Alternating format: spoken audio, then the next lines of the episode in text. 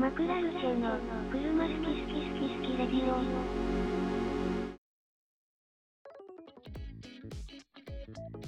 こんばんは。こんばんは。今日も始まりました。車好き好きラジオ。アコード URL に乗ってます。北川です。えー今日は疲れずに運転するにはどうしたらいい？というテーマで話していきたいと思うんですけども、まあ運転って、まあ、皆さん好きだと思うんですけど、すごい精神すり減る行為じゃないですか。結構命預かってるし。うん。なんで、まあ疲れてくるんですよ、だんだん。で、それって、まあ単純に遠くに行きたいっていうこの気持ちを阻害してる気がするので、今日は、あの、最終的にこれをやれば絶対に疲れずに運転できるっていうのを 頑張って考えていきたいと思います。はい、今日のメンバーはこちらの方々です。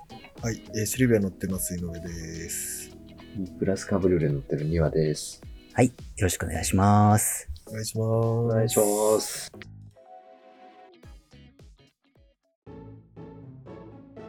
マクラルチェは車好き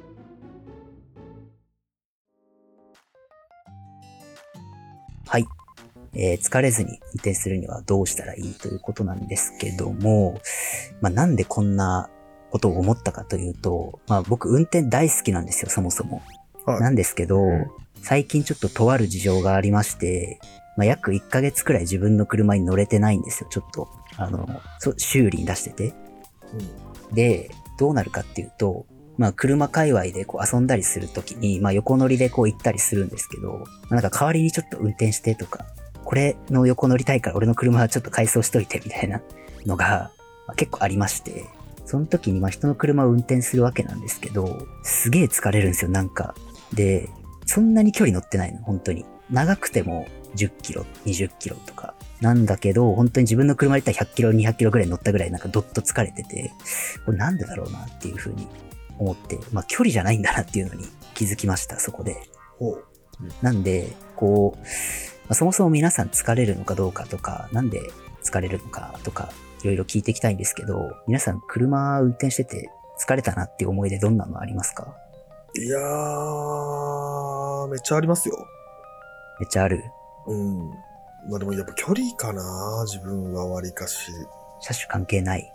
関係ないね。自分の車でも別に、距離で言うと、1日で多分200キロ。はいはいはい。えっ、とね、まあ、300ぐらいかな。なんか片道200キロっつっても、片道例えば150キロのとことかだったら、行き帰りで300になるから、帰ってきた時には疲れてるけど、行った時はその行って、行くまでのその楽しみもあるし、はいはいはい。うんあれがあるから、そんなになんか150で疲れたとかなんだけど、まあ300ぐらいでもう普通に疲れるかな。なるほど。まあ距離、まあ一番 まあ確かに疲れるイコール距離じゃないと言いつつ、やっぱり一番大きなファクターは、まあ距離だよね。まあ距離だよねまずは、まずは距離だよね。皆さんはどうですか？何キロぐらいとかなんかボーダーあります？あ、距離？距離。距離はまあ、ボーダーはあるけど、でもそれ一般道が高速道路かとか、環境によっても結構違うと思ってて。あまあね、それはもちろんそうだ。で、いや、俺が一番疲れたなと思うのは、やっぱり、今年の冬、ちょっと仕事で北海道行ったんですけど、なんか別の回で話した気がするんだけど、S クラスを運転してて、ほぼホワイトアウト状態になったんですね、道が。ああ。はいはいはいはい。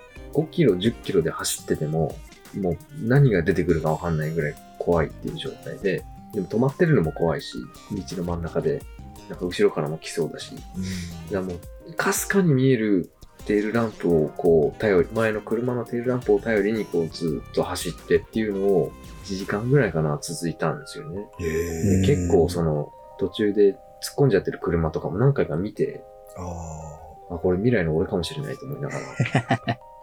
でもちょっと本当に行かなきゃいけなくて、あの、すごい気張って運転してて、あの時は多分、一生で一番疲れた運転だった気がする。降りた時にドッと疲れが出て、しんどかったですね。なるほどね。天気が悪い。い時、コンディションが悪い時はやっぱ、すごい体に力入るし、気張ってるから、疲れますよね。うーん、確かに。逆に北側がめっちゃ疲れたみたいな俺がめっちゃ疲れたのは、一番思い出に残ってるのは、去年かな去年か一昨年のカーミーティングで、まあ、界隈のみんなで遊びに行ったんですよね。あの、車。みんなそれぞれ車自分ので行って、やってる時に、なんか車交換してみましょうみたいになって、俺その時加藤の DS3 を乗ることになったんだけど、まあちゃんと保険とか手続きして、まあ最悪ね、廃車になっても、なんとかなるように。怖いじゃん、人の車ってまず。うんまあその時点でまず疲れ疲れる原因なんですよ。気が張るからさ、やっぱり人の車って。で、なんだけど、俺初めてまともに運転したのかな、加藤の車を。うん。で、で、加藤が、もうなんか、ちょっともう俺眠いわ。もうちょっと疲れてもう限 限界みたいになって、俺ちょっと S3 の後ろで寝るからちょっと北が頼むわ、みたいになって。わかりました、みたいな感じになって運転したはいいんだけど、まず、めちゃくちゃ雨降ったの、その時。山奥で。ありえんぐらい雨降ってて、本当にまずハイビームがどれかわからん、みたいな。スイッチ類の操作が特殊すぎて、でわかんなくてロービームで走ってて、ハイビームはこれかなとか思ってやったらなんかすっげえ勢いでなんかワイパーガシガシガシみたいになったりとか、なんかリアフォグついてますマークみたいなめっちゃついたりとか、とかでなんかもうわかんねえってなるし、そもそも加藤の車ってまあ何回かね出てきてると思うけど、すごいクラッチワークに癖があるというか、運転がそもそもしづらい車なので疲れたし、加藤がいないっていうあとその車の中に。聞けないストレス。一人だったの？一人、あ、えっと、隣にいたかな？隣にもう一人、友達いたけど、そいつももちろんその普通の日本車に乗ってるやつだから、どこなんすかねこれみたいな。もしくはこれエアコンですわみたいなのをこうやりながら、あ なんかすごいなんかめっちゃ風出てきましたみたいな。でもどれだよとかやってる間にこうシフトチェンジしなきゃいけないし、ウィンカーも左側だし、みたいなのですっげえ疲れて、加藤はなんかよく寝たみたいな感じでこう出てくるんだけど、もう俺はもうバックギアはこれ上に引っ張るんだっけみたいな、そっからだし、駐車場もエースとしてみたいなのをこうやってすっげえ疲れたから、なんか、なんだろうね。まとめると意味のわからないことをやってるのに、ぶつかったらやばい状況あ自分の車じゃないっていう状況かな。距離もそんなになかったしね。距離関係ないんだ、じゃあ。俺は距離関係ない。自分の車だったら本当に500、600全然いける人だからそ。う。うん。すごいね。で、なんで疲れるかっていうのをもうちょっと深掘りしたくて、うん。あの、距離じゃないと言いつつも、まあ、距離なんですよ、結局。あの、一番大きいのは。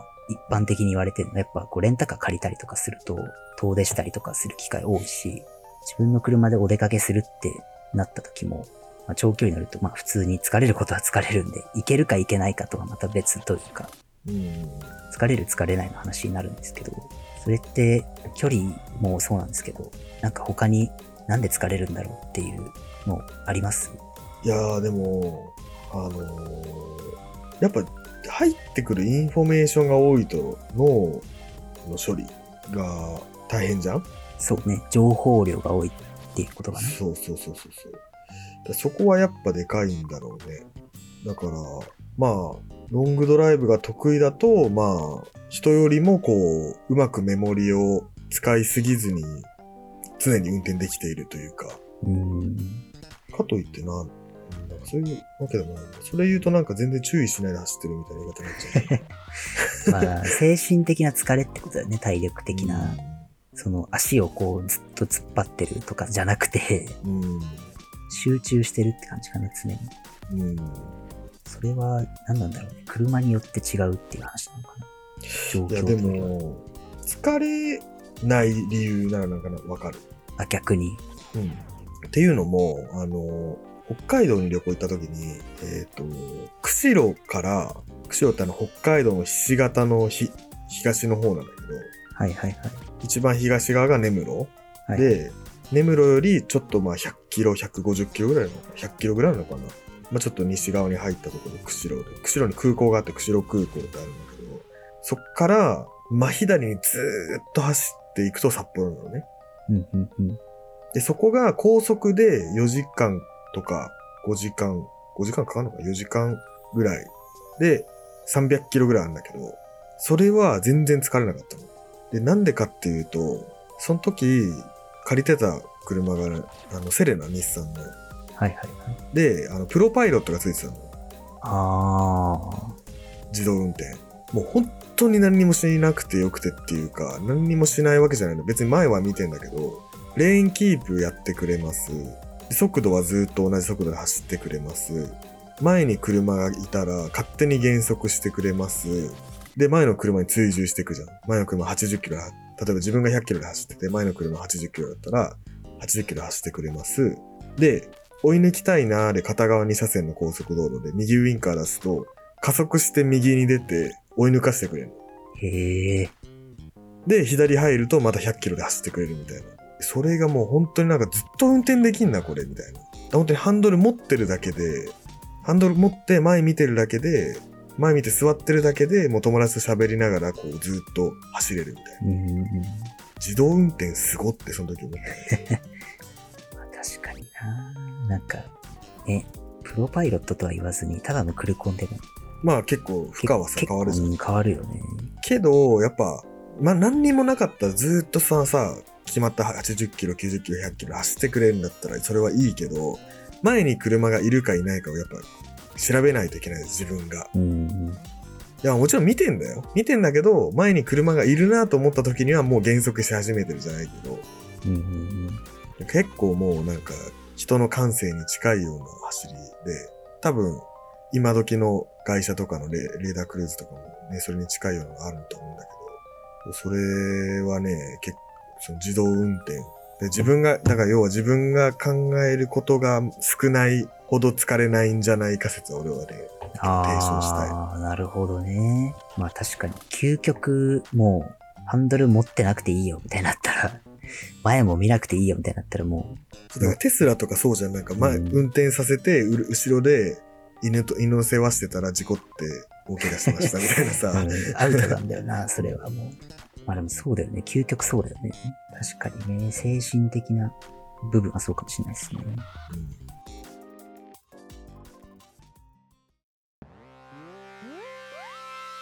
マクラルシェは、車、好き。なんか他にありますか、ニワさん？うーん、あんまり意識をしたことはなかったんだけど、個人的にちょっとこだわるのは、こだわるところがあるとすれば、シートポジションかな。ああ、椅子あるかもね。椅子って本当にちょっとの違いで、結構こう長時間にわたって乗ってると負荷がかかったりするじゃないですか。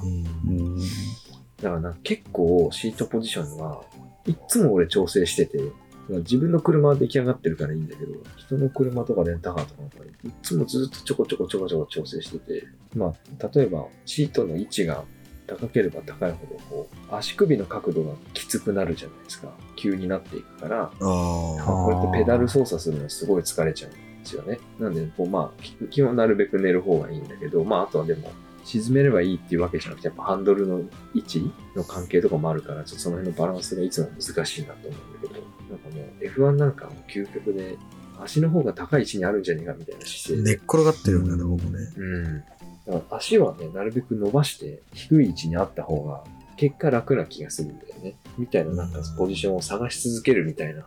で、その探し続けてちょっとずつ動くのもまたなんか体にいいのかもしれないね。なるああ。ほどね。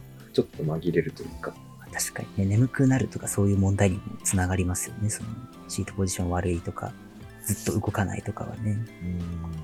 確かにな。シートポジションとかシートは確かに大事だわ。でも車変わって、そこで一気に航続距離伸びた気はする。やっぱ椅子がいいといいのかな。なんか、すげえ思うのが、あの、普通の車の椅子って、なんかちょっと尻下がりになってるっていうか、ななんて言うんだろう。太もものひ膝側がうん上がってて、うん太ももの尻、尻側がこう下がってるじゃん、大体。うんうんあの角度が、なんかセミバケだともっと深い気がしてて、こうズボっていううん感じ。それで疲れないのかなって思ってたんだけど、多分それって、あれだよね、足首の角度が、それこそ、なんて、緩やかになるっていうか、足首を動かす角度が浅くなって疲れないとか、なのかねって思った。人間工学的なとこもあるんじゃないの？あ、そうそうそう。その、今もさ、パソコンの前に座って、いわゆるゲーミングチェアっていう椅子にさ座って喋ってるけどさ、うん。ゲーミングチェアっつうものは別に疲れるんだよね。疲れるね。で、一時あの、自分の家の部屋にシルビアの椅子があったことがあって、それでずっとゲームとかやってたことがあったけど、マジで疲れないの。車の椅子って。へえ。へえ。で、でも、よくよく考えると、あの、まあ、車の車種にもよるんだけど、シルビアの椅子とかだと、中古で、中古だよ？中古で1万5千円とか別にするのね。うん。で、俺が今座ってるゲーミングチェアは、新品で1万5千円のやつなの。あ、違うわ。もうちょいするかな。まあ、多分もう、あの、まあ、数万のやつはい。なんだけど、いや、どう考えても車の椅子の方が高い。お金がかかってる。って考えると、もうそもそも車の椅子って、まあ、長距離運転してもいいようにできている。疲れないようにできているから、まあ、一般的な椅子よりはもうとにかく座りやすくなっているんじゃねえかな。そうだね、確かに。あれがさ、だってさ、小学校の椅子とかだったらさ、やばいね。大大変なことですよ。こう、小学生の方が多分長距離運転、俺らのいわゆる長距離運転より座ってる時間長そうだけどね。いや、まあそうね。確かにな。なんか、そう、車の椅子をパソコン椅子にしたいなって思ったことはもう何回もあるね。いやそのしかもその中でもさ北側の車レカロだからさ中でももういいものだよって言われてるのは椅子だから、まあそれはかなりあるんじゃねえかなあのい車が変わって長距離の航続距離が伸びたみたいなのはうん。椅子の影響、なるほど。うん、それはあれだよね。さっきと、あの、比べるとやっぱ体力的な面でうん、の疲れだよね。あとはあれじゃないのあのこの間さ S クラスに乗った時にさうん。カーブでさ腰を押さえてくれる機能みたいなのああ、ったね。でああいうのも、そのバケットシートがそもそもそうだけど、もう完全に体を包み込むことによって、横地に対して自分で踏ん張らなくても、踏ん張らなくても踏ん張れるじゃないけど、横地に対しての自分へのその体の負荷が少ないっていう。はいはいはい。やっぱ疲れないためには、やっぱ体の負荷を少なくする。頭の負荷を少なくするっていうのが大事なんじゃないですか。そうだね。頭の疲れプラス体の疲れイコール運転の疲れだとしたら、どっちかに特化してる？それこそ精神的な疲れだとプロパイロットがついてるとか、うん。あの、レーンキーパーついてるとか、そうだし、体力的な疲れで言うと、まあ、椅子だよね。うん。主は。確かに確かに。目は疲れない、目。目はね、強いんだよね、俺目は。強いんだ。うん屈強なんだよね、目は。尻かな一番疲れる。え、200目疲れない？俺もね、目は大丈夫なの。大丈夫なんだ。目大丈夫なんだけど、俺は手の置く位置が定まらないと、腕がちょっとなんか筋肉痛というか、変な感じになることはある。力入ってんだな、じゃあな。い目疲れる井上。や、俺めっちゃ目疲れるよ。目が一番疲れる？目がかなり疲れるね。あ、そう。そうなんだ。なんでだなんろうか、まあ、メガネしてることが多いのもそうかもしんないけど、なんだろうな。あの、運転してて、ああ、もうメガネ邪魔ってなるっていうか、目のピントが合わなくなるっていうか、あああ。あ。でかといって、メガネ外しちゃうと、まあ一応免許証上は運転できるけど、ちょっと危ないから外せないし、だからもう目薬はいつも持ってる。あ確かに目薬するかって言ってたわ、この前。車乗るし目薬するかみたいな。何を言っとるんだと思ったけど。目薬をすると回復するんだね、それは。ちょっとね。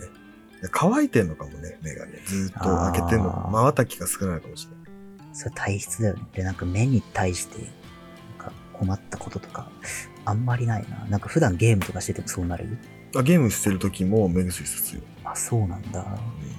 なるほどね。まあちょっとこの話を掘り下げると眼科ラジオになっちゃうので、あれですけど、まあ確かに目なんだ。それはすごいなんかびっくりした。体の疲れ、確かに、その、どこから来るかって、やっぱそう一番自分がこう弱いところだよね。弱いところをやっぱうん。カバーしていかないと無限に運転できるようになれない。そうだね。ちょっと、どこだろうな。一番最初に俺来るの、やっぱ足なんだよね。ずっと、なんか膝痛いとかもよく言ってる。膝がね、なんか、よ弱い、弱いっておじいちゃんみたいだけど、あの、150キロ超えたぐらいから膝がなんかちょっとウインガシャウインガシャしてきて。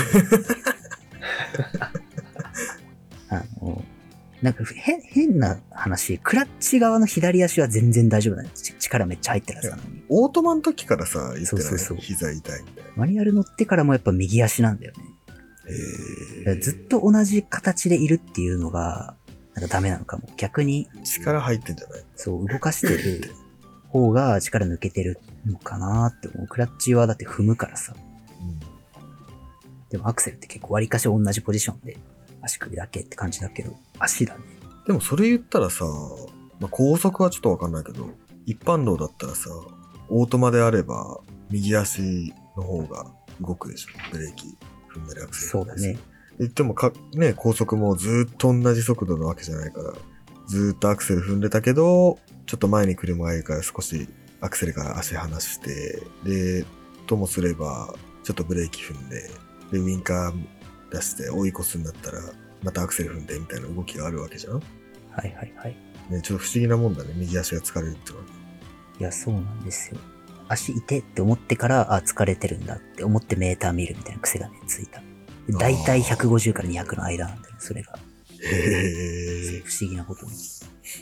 それはね、車が変わってもね、椅子が変わっても一緒。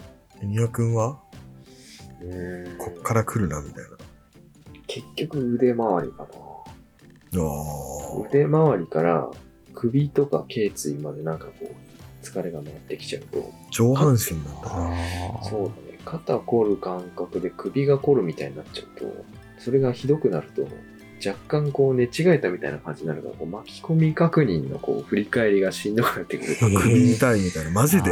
そうそうなんだっ。てなると、もう腰から回さないとみたいな感じになるっていう。へえ。へえ。ひどい時はね。別に普段はそんな、そんなすぐそんな感じにはならないけど、ずーっとやってると上半身が死んでくるから。そうなんだ。バラバラなんだみんな。じゃあ井上の頭と庭くんの上半身と俺の足を組み合わせた人間が もういたら最弱ってことだよね。最弱だね。目もしょぼしょぼだし、肩も痛いし、膝も痛いみたいな。うんやばいね。でも佐々木とかさ、マジずっと運転してるじゃん、あいつ。ってしてるね。いや、なんか、なんだっけな、マジでこいつキモいなと思ったエピソードがあって。うん。あ、いい意味でね、いい意味で。あの、何キロだったか忘れたけど、もうとにかく一日中運転して、みんななんか、ああー、疲れたね、今日は、みたいなのを言ってる時に、佐々木が、なんか、独り言みたいな感じで、いやー、ちょっと帰り、首都高走っちゃおうかな、みたいなことをなんか言って出て、たで、その日の帰り、その連れを一人なんか東京駅かなんかどっか送んないといけないみたいな。で、帰り道的にじゃあ佐々木が送ってもらっていいみたいなくだりになって、佐々木が送って、で、俺、バイバイっつって、お疲れ様っつって、家帰って、インスタ見たら佐々木がなんか首都高でストーリー上げてて、こいつマジかよって。来ちゃったみたいな感じで来ちゃっ。たみたいなね。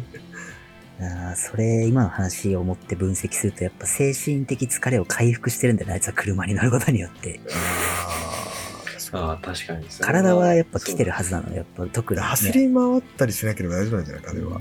その何あの、物理的、鬼ごっことかしない鬼ごっことか。それを凌駕する体力的疲れがない限りは、そうそうそう。車で使う、そもそも車に乗ってると精神は回復します。かつ、車での俺とか、俺ら3人みたいな、その体の疲れ、目だったり、腕だったり、足だったりっていう、その体の疲れを感じない人だ、だけども、精神は車に乗ると回復しちゃうからもうずっと乗れちゃうみたいな。あー疲れずに運転するためには答えの一つだな、それ。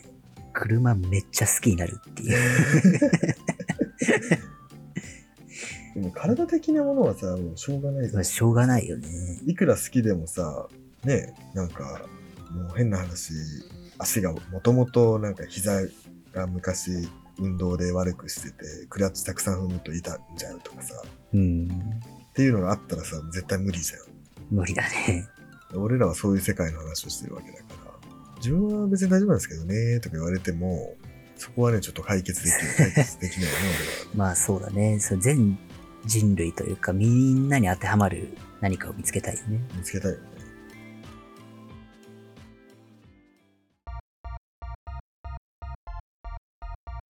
マクラルシェの、車好き好き好き好きレディオ。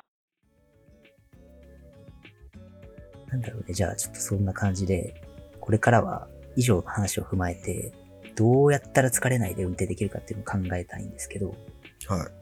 まず、あの、個人的な対策があったらちょっと教えてほしくて、具体例は、俺だったら本当に、あの、タバコ吸うとかさ、ああ。人がいた方が疲れないからなるべく、あの、送り迎えするときは人をなるべく長い時間乗せるとか、一番家が近いやつを最後に送るとか、そういうところでこう、精神面を回復してるとかがあるんだけど、なんかそういうエピソードとかがあれば、聞いておきたいかなって思います。何ですかね。歌、歌うとかかな。ああ。いや、わかるな歌ね。うん。なるよね。あ歌歌、歌歌うがやっぱ一番多いかな。精神的な方はね。で、つ体はもう目薬だね。目薬ゲーなんだ、じゃあ。マジで結構目薬ゲーかな。まあでも逆に目薬させば、まあなんとかなるんだったらそれでいいよね。他は大丈夫だったら。いやーでもなんかその、例えば HP が100あって、うん。で、まあ、結構ね目、目薬さすレベルになるのって、もう残り20とかのレベルだから。で、目薬を1回刺すことによって、40ぐらいまで回復するんだけど、1回目はね。はいはいはい。ただし、それ以降は2とかしか回復してないから、で 最終的に結構早い、あ、その症状が出た時点でもう早めに休まないといけないみたいな。だもうそれこそ、この間の北側のと送った時みたいに、もう帰る、ちょ、帰るもうほんと1時間手前じゃないけど、もうあと帰ったらじゃあ解散でお休みみたいな段階じゃないと結構やばい。目薬さす時点でそこのフェーズに入ってないと、あそうそうそうそう。どっかで終わる。うん。なるほどね。ちなみに、僕は結構、庭さんは佐々木を凌駕する長距離ドライバーだと思ってるんですけど、なんか対策とかあるんですかね？佐々木を凌駕する長距離ドライバーではないと思うんだけど、でもやっぱ、俺も歌うんですよね。いろんな曲うん。歌ってこう気分を変え続けるんだけど、まあでも歌い続けるとそれはそれで今度喉が枯れてきたりとかなんか、そのレベルで歌うんだ。もう本当にね、しっかり歌うんだけど。熱唱？俺も結構熱唱するよあ、。そうんでもあれやりすぎるとそれはそれで疲れるじゃん。だしさ、あのー毎回さ、に同じような曲歌うからさ、わかる。なめっちゃ長い運転だとさ、またこの曲だみたいになっちゃうよね。めっちゃわかるな運転しながらこう、ちょっと足を伸ばしてみたりとか、ああ。体をこう、ほら、なんか、運転しながらでもできる軽いストレッチみたいなのあるじゃん。足首、手首動かすみたいな。なんかそういうのでこう、歌1曲歌って10回復するとしたら、ストレッチでまあ1.5とか2ぐらいちょっと回復するかな。まあでも音楽は結構でかいなでかいね。う。なるほど。普通に、まあいつもこのドライブの時こういう曲聴くみたいなのあるじゃん。うん。あるじゃん。てか僕はあるんですけど、まあよく聴くプレイリストとかあったりとかするんだけど、やっぱおん、例えば同じプレイリストだと一周しちゃったりとか、で、それ以降なんか似たような曲流れてて知らない曲とかもあってもなんかすごい曲調が似てたりとかで飽きてきちゃったりすると、例えばちょっと、それまでじゃノリノリの曲聴いてたら若干ちょっと単調なしっとりした曲聴いてみるとか、うん。あとは、今まで J-POP 聴いてたけど、洋楽聴くとか、アニソン聴くとか、ちょっと雰囲気変えてみたりするのよ、最初はね。はいはいはいはい。で、それでもう、もう、いや、もうちょっと、ちょっともういいっす、みたいになったら、あの、音楽一切かけないか、あとラジオ聴くか、で音楽かけないとかけないでやっぱつまんないから、最終的に俺が行き着く先は、あの、YouTube の BGM チャンネルをずっと流す。あの、あ朝、朝カフェ BGM みたいなやつ。カフェみたいなやつね。そう。歌詞があるとなんかね、ちょっと情報が入ってきちゃうっていう脳に。っああ。あていうイメージがあって、もう本当に音だけみたいなのをすごい聞くことがある。歌う歌うために歌詞付きの曲聴いてたけど、それが牙を向いてるね。あ、そうそうそうそう。。一周回っちゃうのよ、途中で。なるほどね。まあでも歌歌うとかって、あれだよね。やっぱ、あ体温を上げるじゃないけどさ。まあなんか効果はありそうだようんね。交感神経を多分ね、刺激してると思うんですよ。うん。眠くなってきちゃうじゃん、やっぱだんだん疲れてきたまありすると。眠くなるよね。うん。そうですね、確かに。音楽とかもそうだけど、でもなんか二人の話聞いて思ってたのは、とにかく疲れないために、その、あの、気を紛らわすじゃないけど、精神的な部分では、その運転以外に、こう気を向かせてんのかなと思って、あうん俺はその歌は歌わないんだけど、あの、ラジオをめっちゃ聞くのね。疲れると逆に。疲れるとというか、その気合い入れて長期で運転するとき一人で。例えば茨城のここに集合ですみたいになった時にもう確定で2時間一人で運転しますとか、帰りちょっと渋滞してて帰るのに1時間半2時間かかりますみたいな時は、もう1時間級のラジオ、まあこのラジオを聞いたりとかもする時あるし、とにかく頭で考えることを増やす。俺は逆に。へえ。何かにこう没入して運転してるっていうのを忘れさせて気づいたらそれに集中してたらついてるっていうああ。ので、なんか他の情報でこう支配すると俺はなんか疲れないんだよね。っていうのを今思って、もしかしたら二人とやってること逆かもって思った。それはそうだね。聞き入った方が疲れない。運転にしてることを忘れるというか。渋滞とか、あとは高速で夜中とか、早朝とかで全然車走ってない、またはもうほぼほぼ動かないみたいな時は、あの、動画見るかもしれない。ああ。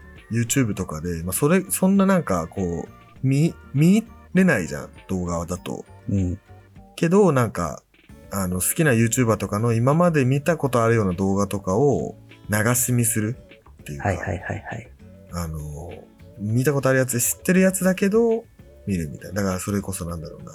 見たことある映画とかアニメとかうん。っていうような感じ。まあ映画とかアニメあんま見ないんだけど、な感じで流しといて、それを聞聞いてんだか聞いてないんだか見てんだか見てないんだかわかんない感じで見てるみたいはいはいはい。もう聞くだけで脳にこう映像がな。ああ、みたいなね、浮かんでくるとか、それ、そのレベルだったら確かにやるかもね。もううんなるほどね。オーディオで解決してるんですね。結構、オーディオ結構解決してますね。なんか、あるかな？オーディオ以外に、なんかないかな？疲れて。るとさ、逆になんかあんまスマホとかもさ、そうね。触ってらんないじゃないですか。もう注意力散漫になってるしさ。うんうん。危ないしね、普通に。うん。なんかこう、あの曲聴きたいなとかもできないから、もう流しとけばもうずっと2時間3時間流れてるっていうのにしとかないと危ないし、そういうのもあんまり考えられないというか、俺はね。そうだね。確かに。家出るときに大体どんぐらいで着くかってもうわかるから、その量のコンテンツをもう用意しとく。ラジオだったら、俺は。ああ。2時間だったら2時間のラジオをポチッと押して、本当に終わる頃に着くようにとかは工夫して、なんか選んでる時間って一番嫌いなのよ、俺は。映画とかもそうだけどさ、何見ようかなってこう、ネットフリックスで何の映画見ようかなってやってる時間が一番嫌いで、それをこう運転中にやりたくないから。決めとく？家出る前に。まあ一人に限るけどね、そういう時は。まあ人がいれば、まあ割りかしあれだけどね。人がいると急に疲れなくなるよね、やっぱり。うん。それはあるな。何なんでしょうね、あれ。ああ、まあ喋ってるのは気晴らしにはなるよね。うん。寝ると眠くなるしね。寝ると眠くなるしね。サービスエリアで仮眠とか絶対やっちゃいけないからね。ああ。あの睡眠だったらまだわかるけど、なんかちょっと30分だけ寝ようかなみたいな。あれで俺なんか元気になった試しあんまなくて。ああ、やったことないわ、俺、それ。ない？うん。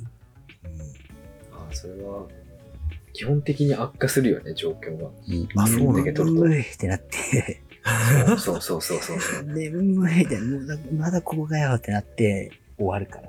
休憩するんだったら寝ずに、まあ、外、ちょっと歩いたりとか、ね、コーヒー買ったりとかの方がまだいいかなとか思う。ああ、確かにね、なんか、もう、もうすぐ着くとかだったら、ちょっと歌歌ったりとかで紛らわせたりで、ごまかしながら帰るけど、まあまだちょっと2時間ぐらいあるなだと、だったらもう思い切ってサービスエリアとか止まっちゃって、モンスターとかコーヒーとかガッと飲んでタバコ吸って、よしって言って、トイレとかして行くっていうのあるね。そうね。一回こう、最終的にその方が疲れないうん。よね。やっぱ、休憩って当たり前だけど大事で、やっぱ椅子の問題もさっきあったけど、体をこう伸ばすっていうか、ちこう血を巡らせてあげるとうん元気になるよね、やっぱり。なるほどね。まあ、そろそろまとめに入りたいと思うんですけども、はい。最終的に何をしながらこうすると疲れないんですかね。僕は曲を聴きながら、タバコを吸いながら、歌いながら、適度に休憩するだと思うんですけど、みんなやってんじゃないか。みんなやってるな なんかでも、割かし、車はあんま関係ないのかなじゃあ、車種。車種、ああ、まあ、もち、うん。最終的にはその、体と脳にかかってる負荷なんじゃないか。うん。まあ、その、さっき言ってたように、操作がわかんないとか、うん。そもそもドラポジが合わないとかっていうのは、まあ、車種によるけど、よっぽどだよね。ね、人の車乗ってるってなると、やっぱ変なとこ力入ったりとかしてさ、うん。疲れちゃうみたいなるほどね。まあ、俺それてっきり車種から来てんのかと思ったの、本当に。ポルシェはトルクが太いから、みたいな、と。か、あの、そういうのかと思ったんだけど、単純に人の車だっていうのとか、いうところで変に精神的に疲れてんのかなとかは思ったかな。自分の車に乗るっていうのが一番疲れないのは確かだね。まあそうだね。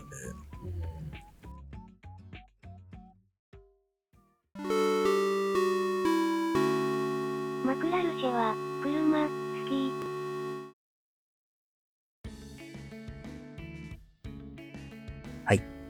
ということで、えっ、と、疲れずに運転するためにはというテーマで話してみたんですけども、いかがだったでしょうか？まあ、疲れずに運転するとは言っても、あの、当たり前なんですけど、まあ、2時間に1回とかは休憩を取って行った方が最終的に長く乗れるし、安全に乗れるっていうのは変わらないと思うので、皆さんも気合い入れて長距離乗るときは適度に 休憩しましょうということで。あの、車好き好きラジオ的おすすめ運転方法は、頭と体の疲れをちょっと分けて考えて、それぞれをこうどう癒していくかっていうのを考えてみると、まあ、あの、あなたに合った疲れ対策が思いつくのではというところで、まとめとさせていただきます。大丈夫だよね、これで。まあ、もうそれ以上、それ以上ないよねそれ以上ないよね。もうやっぱ結構話聞いてて人によって違うんだなっていうのはすごい分かったんでうん。自分がどっから疲れてるかを、自分、自分がどこから疲れが始まってるのかを見極めて、その疲れができるだけ遅く来るように適度に休憩をしながら運転する。そうだね。その通り。えー皆さんも実践してみてください。ということで、えー今日はこの辺で終わろうと思うんですが、えっと、Spotify でお聞きの方はコメント欄を開放しておりますので、えー皆さんの、えー疲れ対策、運転中のこういう対策してますよとか、逆にこういう時に疲れちゃうんでもうどうしようもないですみたいなエピソードがあれば教えてください。で、えーポッドキャストでお聞きの方は、えーラジオ自体のところにレビュー欄があるので、そちらでご意見をいただけると大変励みになります。えーあとはメールアドレスも、えー概要欄に載せておくので、何か、えーこういうお題取ってみてほしいとか、こういう車どう思いますかみたいな、何でもいいので、お便りくれると、えーお題にしたりしなかったりします。こんなところですかね。はい。えーそれでは、えー今回の車好き好きラジオ以上で終了といたします。また来週お会いしましょう。バイバイ。